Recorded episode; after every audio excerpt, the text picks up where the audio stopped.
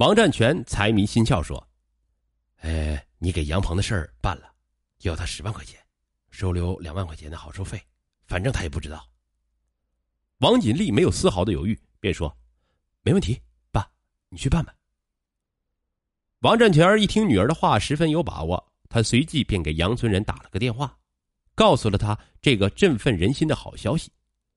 为了增加可信度，他把女儿办理的事儿轻易的换成了他的战友。说：“我的那个省官厅的战友告诉我，省高速公路要招交警，是行政编制。我姑娘就是靠这个关系办到交警支队的，呃，现在都当上办公室的主任了。”杨村人早就听说王占全的女儿王锦丽已经当上了交警，这不由得他不信。只是王占全提到需要那笔巨额资金，还是让他迟疑了半晌。当时恰巧他出差在山东，便拖延了一下。说回去再做商议。杨村人到家后，全家人坐在一起商量，因为有王锦丽这个例子摆着呢，还是感到十分可信。考虑到杨鹏毕业后没有工作，便会游手好闲，更会增添父母的忧愁。长痛不如短痛，虽然投资昂贵了一些，但为了孩子的将来，家里人还是决定将钱送过去。王锦丽为了多筹资金，实现自己入警的愿望。他又想到了大姨家的孩子王金海。十一月十八日，王锦丽来到古塔区的一个纺织品批发部，找到了大姨郝素坤。大姨，高速公路要招收交警了，嗯，让我参与招收工作。我给我小弟要了一个指标。王锦丽说出了办理手续的金额。大姨郝素坤一听那么多的钱，便说：“哎，我哪里有那么多的钱呢？”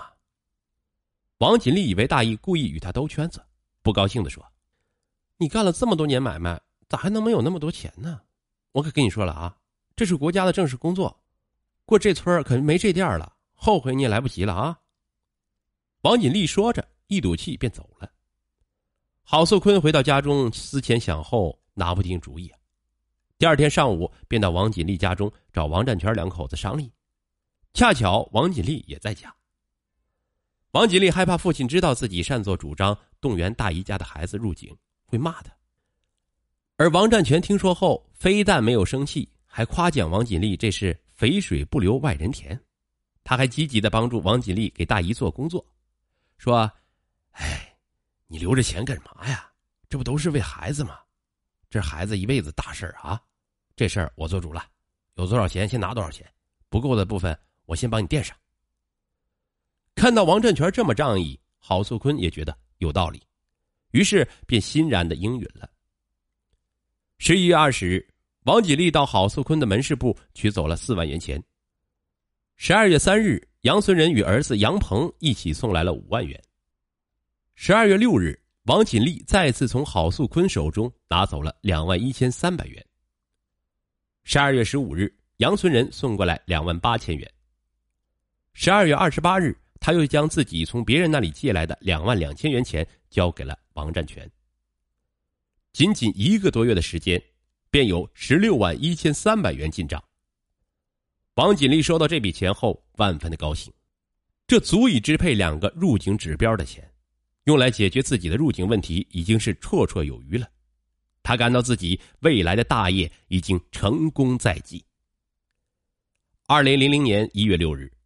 当王锦丽拿着钱兴冲冲的找到那个在高速公路当临时工的张某时，没想到他却说自己那天说的话都是一些酒话，自己根本就没能力办这种大事儿。王锦丽当头犹如挨了一记闷棍一样，天旋地转。破灭中的希望燃起了贪婪的欲望。王锦丽如果及时的将这笔钱返回去，便可避免继续犯罪，但是。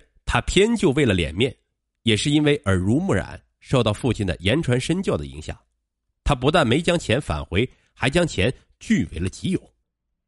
王锦丽当时还是没有放弃希望，他通过实习期间结识的公安系统的关系，了解高速公路建警情况。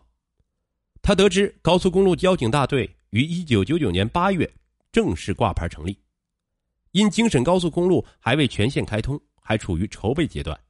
人员不多，大多是交警大队的负责人。并且没有必要建筑设施，只是在远离市区的高速公路临时建筑办公。就是公安局内部的人对高速公路交通大队的情况也不甚了解，这样滋长了王锦丽的侥幸心理，他便自诩为高速公路交通大队办公室主任，他开始大肆挥霍。他腰挎着这笔钱中的七千两百元买的一部摩托罗拉六幺八八手机，到处招摇、吃喝玩乐，经常找东北某市的同学们一起来庆贺，席间是推杯换盏，简直是风光无限呐！在同学面前出尽了风头。这样时间一长，王锦丽所说的事儿没了信息，他的父亲王占全着了急呀，于是便找他打听情况。王锦丽拍着胸脯说：“爸，你放心吧，我现在已经提任为交警支队的宣传科长了，近期还将保送去北京中央党校学习两年。一起跟我去学习的还有东北某市的常副市长呢。”这种骗人的鬼话，连小孩子都听得出来，王占全偏就能够相信。王占全觉得自己的女儿有出息、有发展，随着官职的提高。办起招收交警的事儿肯定会更加容易，多办一个自己还能多得一份好处费，他便想到了干女儿吴丹丹。吴丹丹职业中专学校毕业后一直在家闲着，吴丹丹多次表示说要出去打工，而他的母亲怕他学坏没有同意。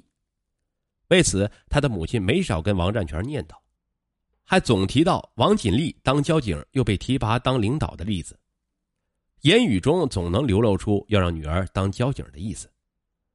王占全对王锦丽说：“闺女啊，要不你也帮你干妹妹办一下入交警的事儿吧。”王锦丽找理由推脱，为难的说：“人家交警不要女的。”哎，那能办就给他办一下吧。随后，王锦丽想，自己既然走到了这一步了，没有退路可走了。现在的人不知怎么回事儿。办起事儿来总是要说别人的钱，而对方出了钱才会认为你有这种实权。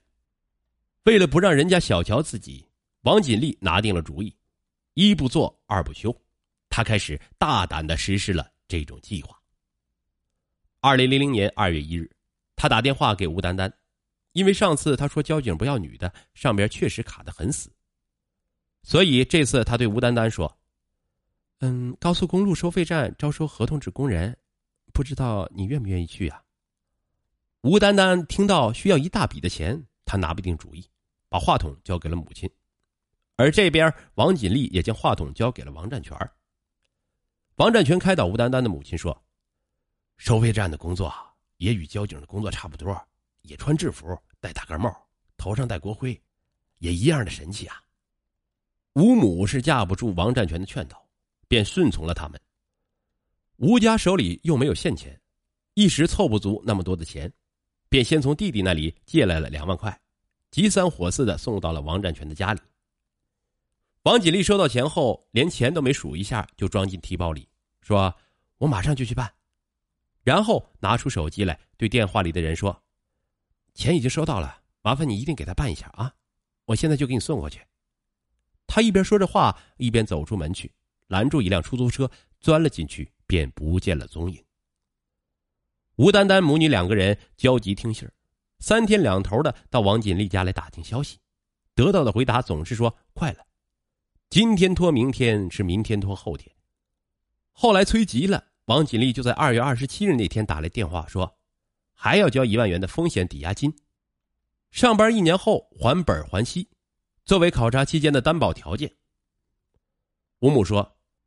我家已经没有钱了，能不能跟办事的人说说我们家的情况，让他们照顾一下？王锦丽十分不高兴的说：“你以为工作专给你办的？有多少人托关系找门路的都办不成？你要是不愿意就拉倒。”吴母为了孩子的前途，哪敢得罪王锦丽呀？